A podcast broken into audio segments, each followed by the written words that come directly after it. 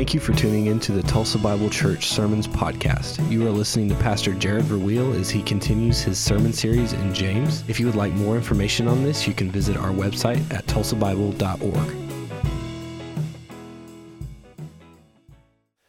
there's a, a, scene I love in The Avengers that I want to open with. I thought it was a little bit too appropriate uh, for this sermon this morning. Uh, Avengers, of course, is one of these movies that has a lot of biblical references to it. And there's a, a, part at the very beginning where Loki is the evil adopted brother to Thor, and he wants to basically take over the planet Earth for himself. And he hires this, uh, this whole army of alien creatures, the Chitauri, to come in and basically assert his authority and, and take over the earth, except for the Avengers that eventually step in. But one of, the, one of the great things about this, the first Avengers, it takes place in New York City, and Loki opens this portal for all of these alien creatures to come through and start invading right there in New York. And as they're looking up and all these things are coming through this portal from space age dimensions, there's these massive, huge, like worms that just fly through the air. They look literally, they look and act like worms, but they're not going through the ground, they're just going through the air. And anything in their way, they just destroy it. They're building skyscraper size. They just go throughout, and they're called the Chitauri Leviathan. Interesting term. They took it right out of Scripture. I'm telling you, if you watch The Avengers, it will help you with your biblical theology. And nobody knows how they're going to stop these huge creatures. Right? It's this, this battle. Everything around them is falling apart. The Hulk is nowhere to be found. Aliens are just tearing everything up. Finally, Dr. Banner pulls up in this little motorcycle, this tiny little motorcycle. And they're about to just either eat their lunch for the day and give up, or they're going to find some sense of unity and they're going to make some progress with this thing. And, and everybody, all the Avengers, kind of look at Dr. Banner as he pulls up, and they're just like, okay, first of all, why are you Dr. Banner and not the Hulk right now? We need the Hulk. We don't need Dr. Banner. Captain America makes the plan, and, and he turns and he looks at Dr. Banner. He says, Dr. Banner, this would be a really good time for you to get angry and turn into the Hulk. And this is one of the greatest lines. He looks right back at him and he says, That's my secret, Captain. Remember? I'm always angry. He turns into the Hulk and just gives one death blow to the Chitauri Leviathan and it falls, and it's, it's awesome. It's me on screen, is what it is. It's just, it's, it's every once in a while the Hulk comes out. David Powlison has a, uh, a book called Good and Angry. I want to recommend it to you. He's a biblical counselor. It's a name that you might be familiar with. And he describes three types of angry people. One is one of my favorite cartoon characters of all time, Yosemite Sam. Back off. Man, let's get the blaze, the guns blazing, right? He calls them the gunslingers. Gunslingers are angry people who point and wave outwardly, often displaying their anger as a weapon. They're either number one, guns blazing, shooting everywhere, or number two, the gun is just sitting right out on the table. They're ready to pick it up, the safety is off. At any single time, their anger can be triggered. They're known as gunslingers. They like to cut others off and protect their turf. Paul Tripp reminds us that apart from Christ, we are much better at gunslinging than peacemaking. Far too often, as we deal with anger, we find ourselves as gunslingers. James' word for this type of person is that they are quick rather than slow to anger. Some of us who deal with anger are more like a volcano. This is a person who regularly has outbursts of anger, seemingly uncontrollable outbursts. The underlying heart of anger becomes a life defining characteristic for them. Volcanoes are sometimes ready to go off without any provocation. You move in the wrong way, you say the wrong thing, you act the wrong way, somebody is going to get hurt, somebody is going to suffer. Most of the time, they've grown old of stuffing their feelings down. It's been bubbling up this whole time until all of a sudden everything erupts. Little things will push their buttons. which calls us to, to ask and, and wonder what are those buttons in there that are so sensitive that are being pushed. Other people are, are more like an iceberg. The Bible often talks about uh, God being one who is slow to anger. The metaphor that's used there in the Old Testament is that his nostrils are slow to flare. It has to do with an emotion that is bottling up warmth, heat, uh, and anger is often, often associated with hot temperatures, comments that are quickly said and you can't take them back. But some of the most ominous forms of anger are cold as ice. Foreigner, 1970, 77, she's as cold as ice. No, anybody? thanks, thanks, Mark. Mark's finishing the line. That's not a comment on you, Pamela. I'm sure you're not as cold as ice at all. Powlison talks about anger in this way. Here's what he says Anger stands out when it wears its colorful and dramatic costumes violent, restlessly embittered, ice cold, flailing misery, and confusion. Romans had a, a Latin phrase about anger. Probably not going to pronounce this right. Ira furor brevis est. Anger is for a brief madness. Often it makes us crazy, blind, confused, and confusing. Beams of sanity are, are rare, especially when a person is caught in the heat or the coldness of their anger. The reality is that all of us get angry. The difference we experience is not in kind, it's much more in degree. Some of us are just more angry than others. And so, for the next couple weeks in James chapter 4, verse 1, all the way through chapter 5, verse 6, we're going to talk about being slow to angry, to anger as Christians. Um, thinking about our emotions before expressing them, dealing with them in a biblical way. Remember, our verse that we've been using for the structure of James comes out of chapter 1, verse 19. Know this, my beloved brothers, let every one of you be quick to hear, slow to speak, and slow to anger. So far, we've covered those, the first two in that list. James talked about being quick to hear in chapter 1, verse 21, all the way through the end of James chapter 2. We just finished chapter 3, which was all about being slow to speak. An authentic Christian thinks well before they speak. They taste their words before they spit them out. We are known for being slow to speak, not quick to speak.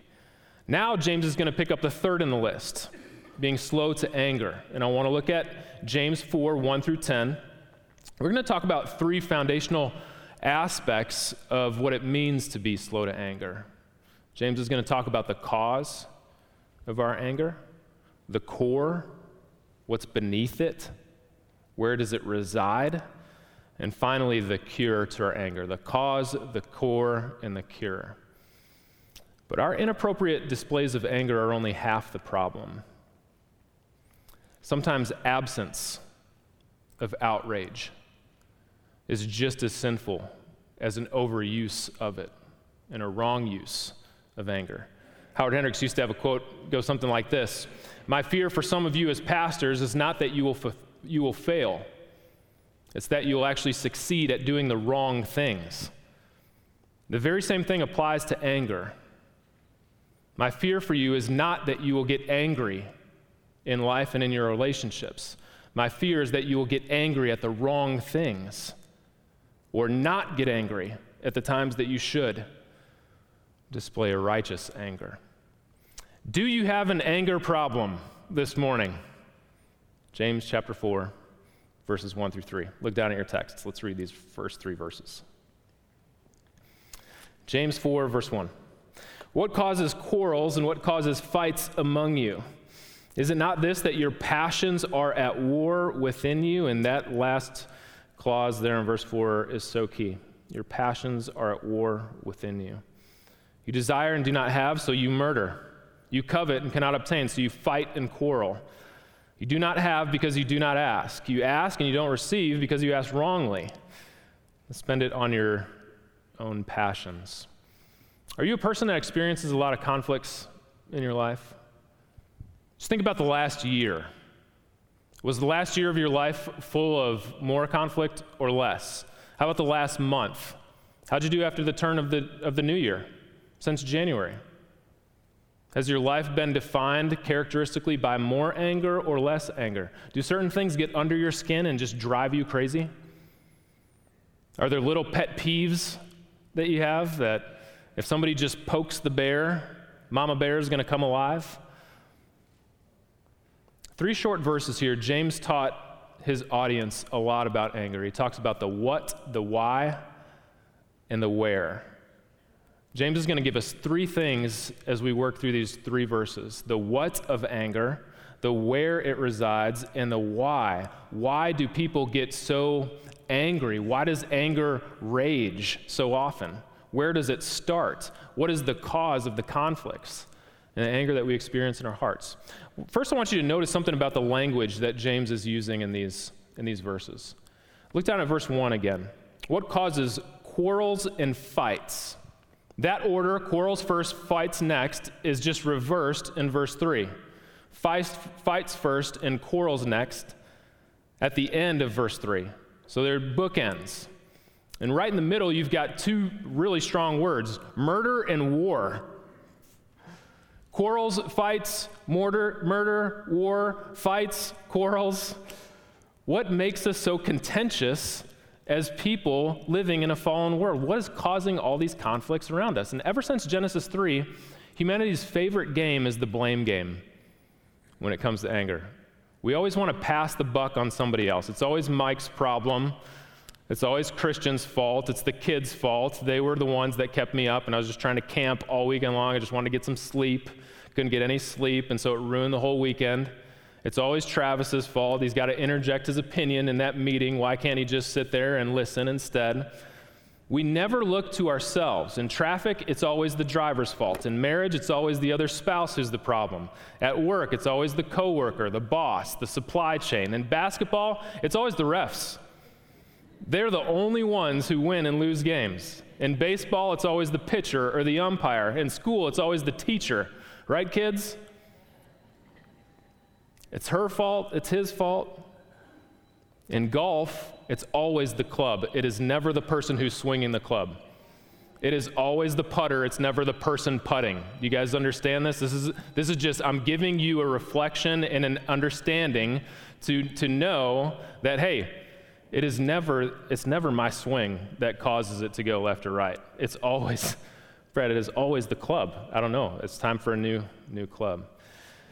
I want you to stop and consider something for a moment. People and situations can never, ever force you to be angry. Do you believe that? People and situations cannot force you to be angry. James is extremely clear, painfully clear, on the cause of anger and conflicts in our life. And it's right there at the end of verse 1. It's you, it's your passions, it's your desires, it's what you want the most. And when you don't get it, you get angry and you get mad. We all do, we all experience it. Paul Tripp says, at the foundation of all worship, whether it's true or false, is a heart full of desire. At the foundation of all worship, whether true or false, is a heart full of desire. What is causing all the conflicts and the anger in your life? It's your passions, it's your pleasures, it's your desires. Number two, where?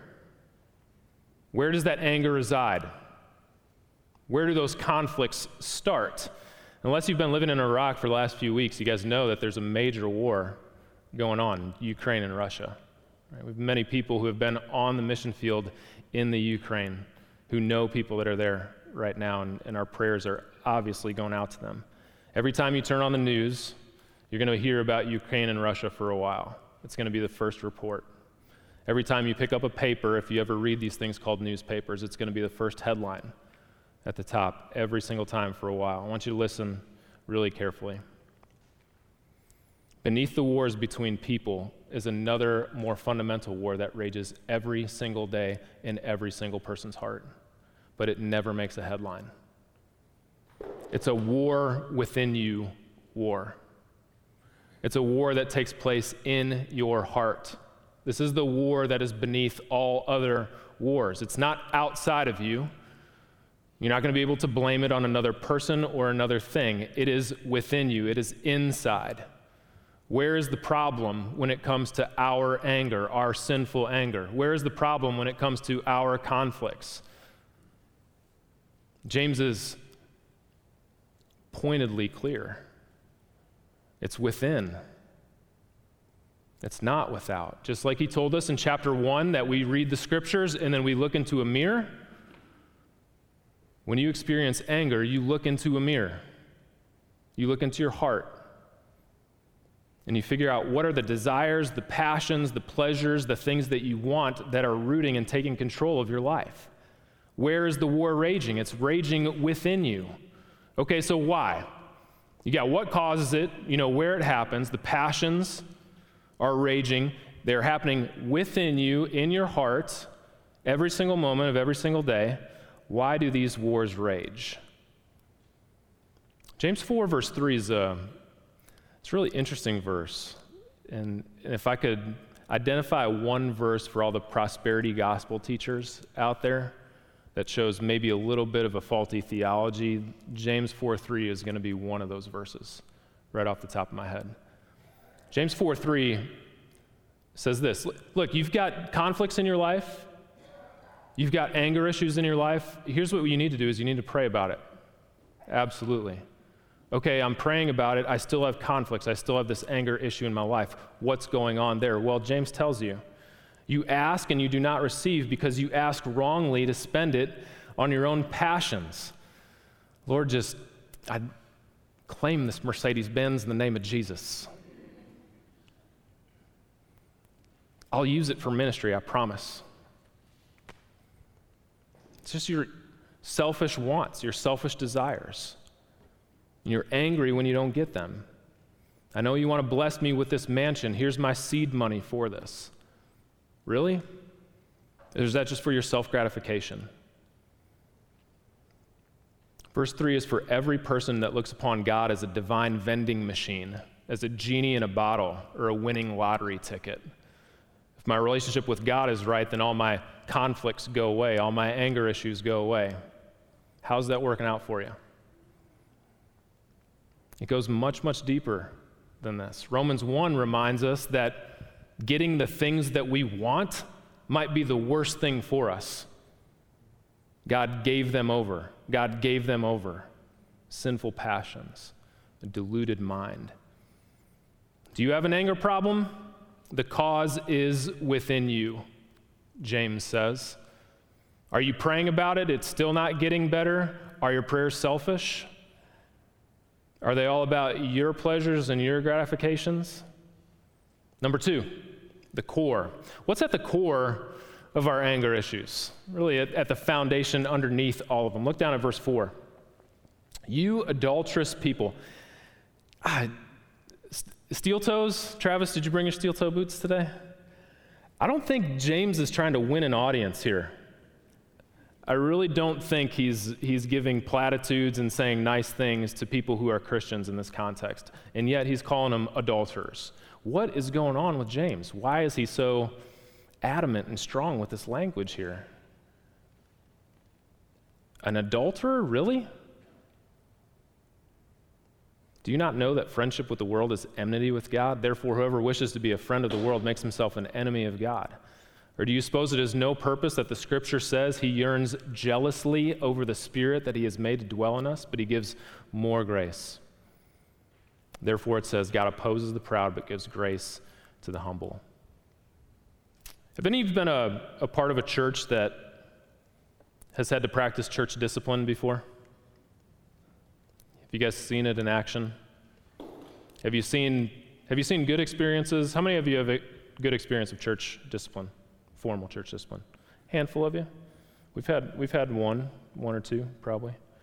Most of the experiences pretty, pretty tough pretty difficult. You see it go south in a hurry, it's usually not good. Um, it's interesting, we, we came from a church in Kansas, a rural church, and uh, before we got here. And about three or four years before we got there, they went through a nasty church split. We're kind of asking a little bit about the history when we came, and we figured out a lot more about the history as, as we did ministry and, and heard more stories and more people and just life experiences of what they went through. And it, came to find out that the church discipline issue that they really had a hard time with when the church split was a very contentious person. It was rooted in one or two people that just uh, not good at handling conflict at all. The whole thing just wasn't handled well. There was slander, there was gossip, uh, relational conflicts just multiplied everywhere. And so, my first question, at least one of the first ones, was Did anybody try to practice church discipline in that situation? And, and the elders all, all said no. They didn't have the opportunity to do so, nor did their wisdom lead them in that direction quick enough. And so I said, okay, well, you know, it's water the br- under the bridge now. It's three, four years later. Has, has the church ever practiced church discipline, formal church discipline before? Do you have instances of when this has happened before? And say, yeah, there was not too long ago, actually, just a handful of years ago, there was a, a girl in a church that got pregnant outside of wedlock.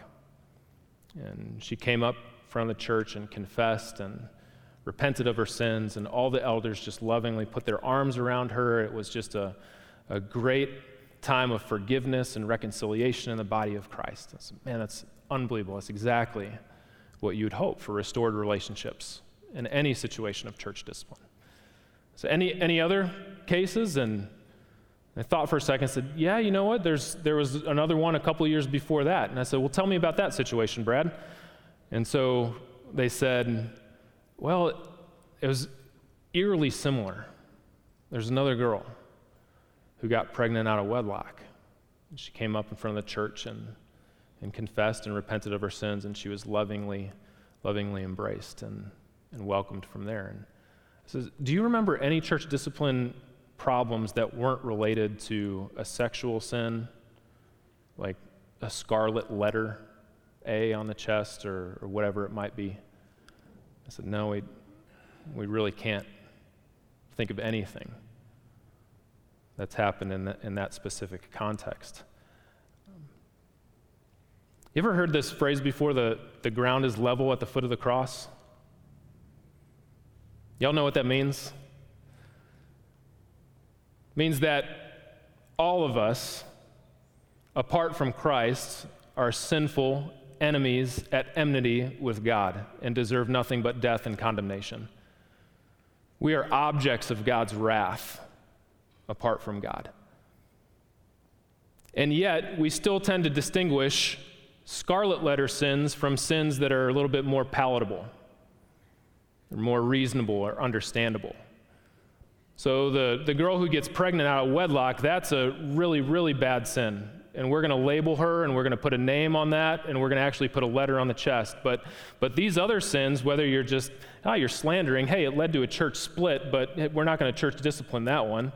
You're talking evil against another person. It led to chaos and disunity in the body of Christ. But you know what? We're not going to go to church discipline on that one.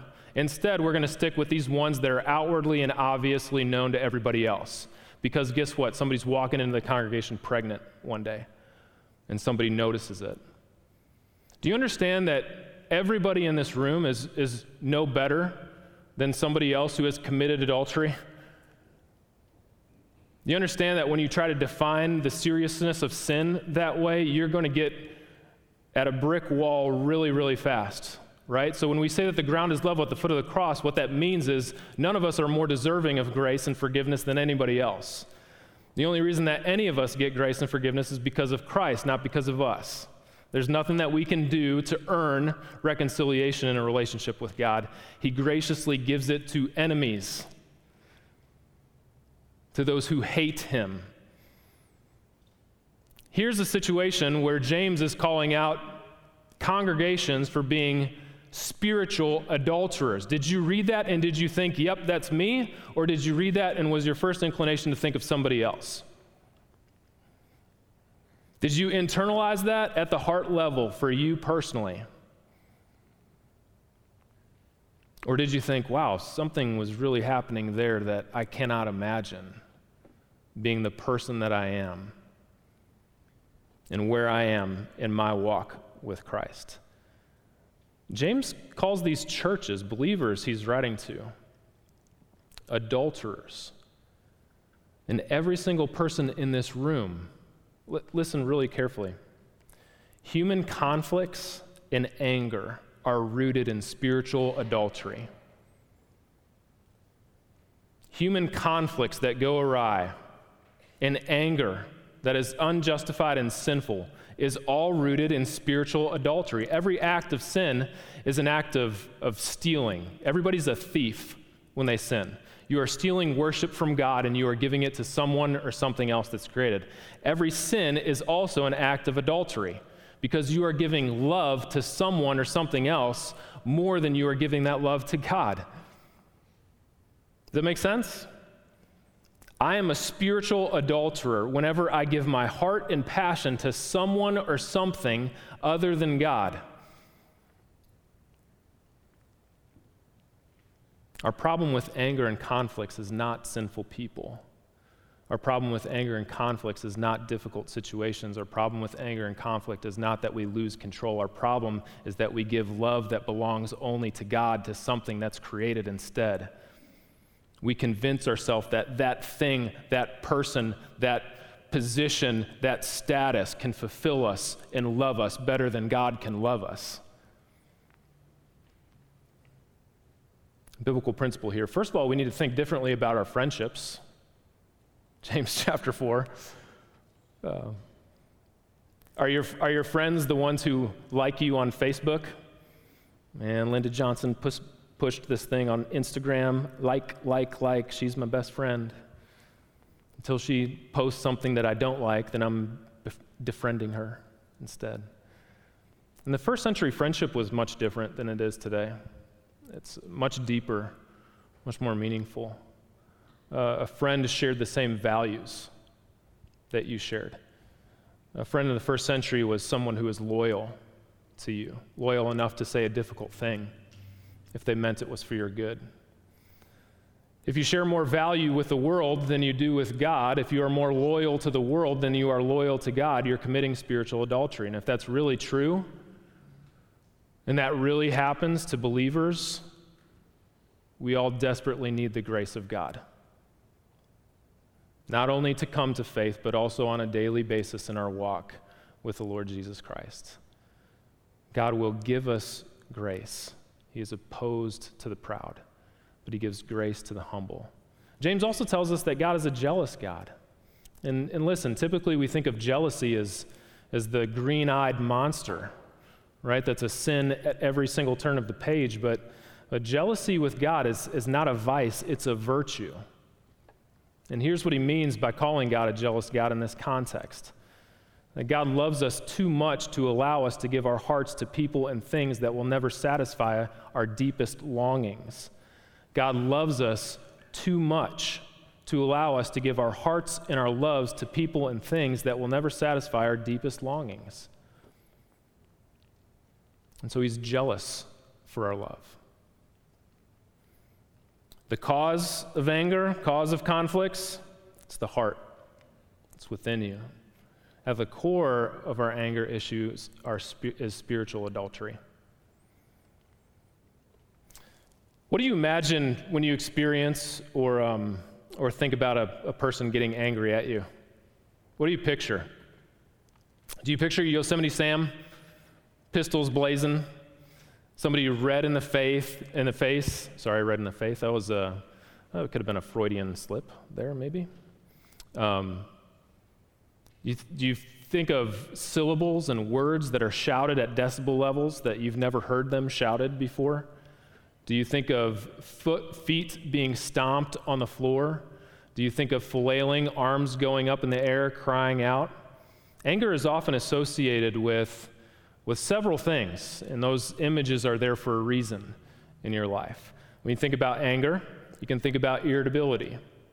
Powlison here says that irritability is anger on a hair trigger. It's those who are cranky, grouchy, testy. Any given second, just don't hit the wrong button again because they are very irritable. Some angry people, and anger just goes down the line of argument, argument, argumentation. I'll get that word out eventually.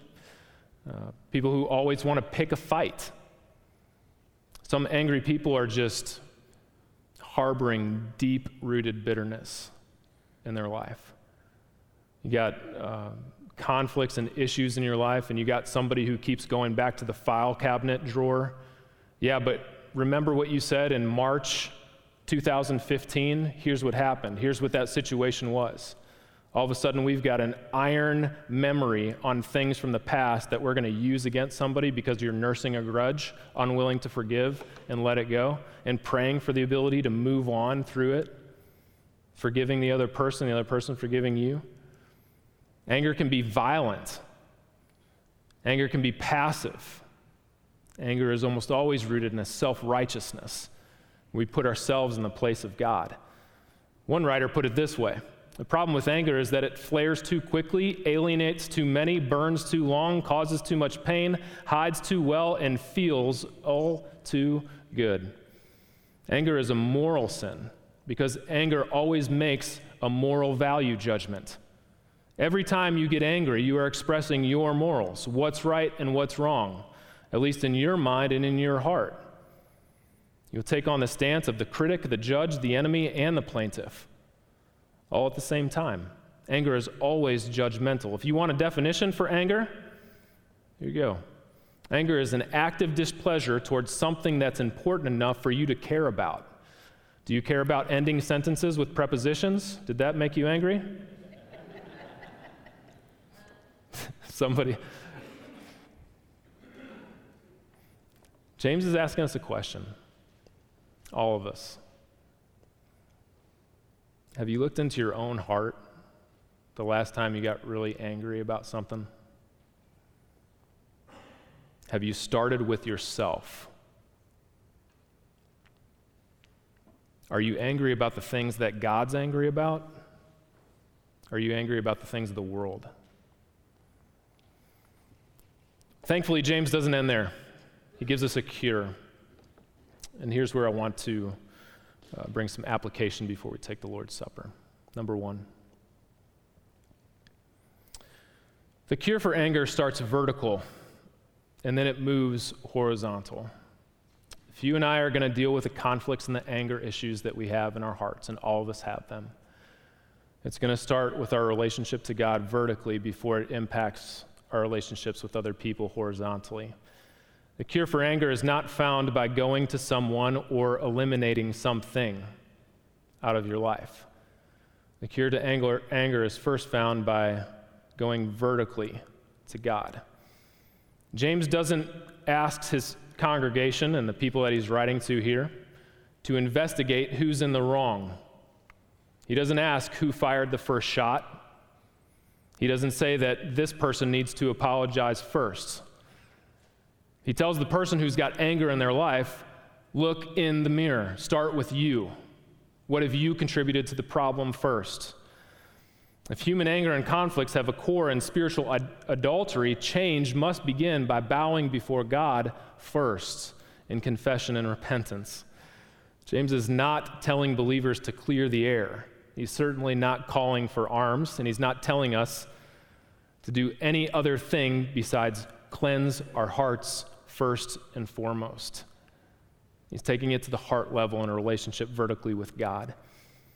He says in verse 7 Submit yourselves, therefore, to God. Step number one. Resist the devil, and he will flee from you. Step number two. Draw near to God, and he will draw near to you. That is an ironclad promise for people that struggle with anger, and it is, it is an issue. Draw near to God, and He will draw near to you. Cleanse your hands, you sinners, and purify your hearts, you double minded.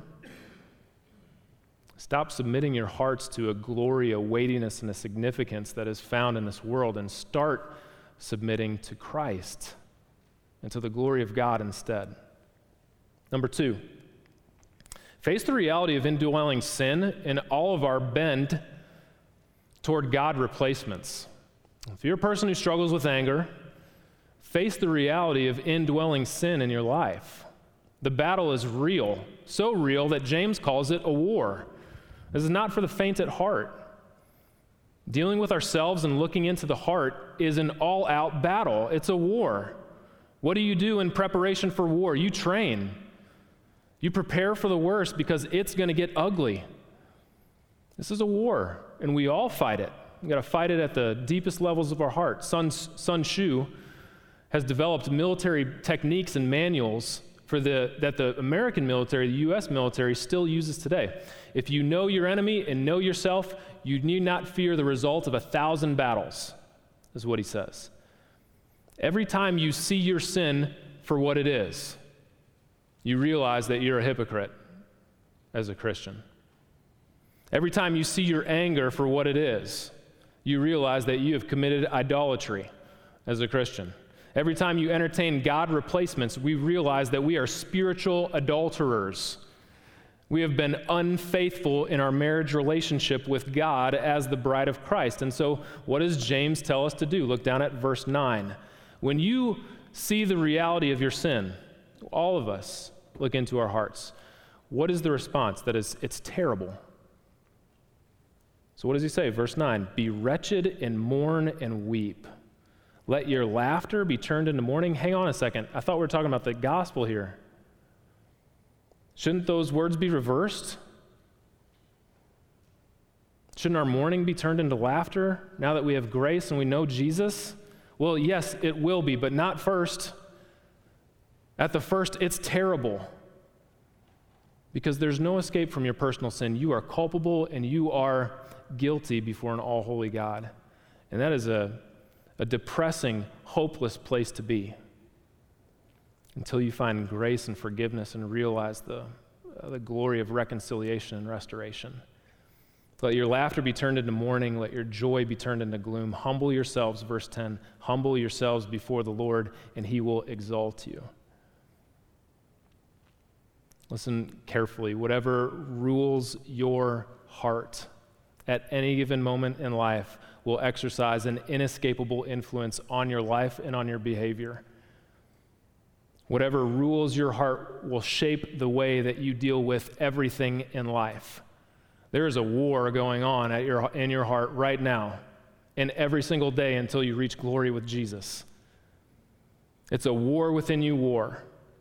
It is the kingdom of God battling against the kingdom of creation in this world. Who is going to win the allegiance? Who is going to win that loyalty? Thanks be to God that He has given us victory and He has delivered us from this wretched man that is inside of us. Thanks be to God that He has given us grace to overcome, that He gives us power to fight this battle on a daily basis.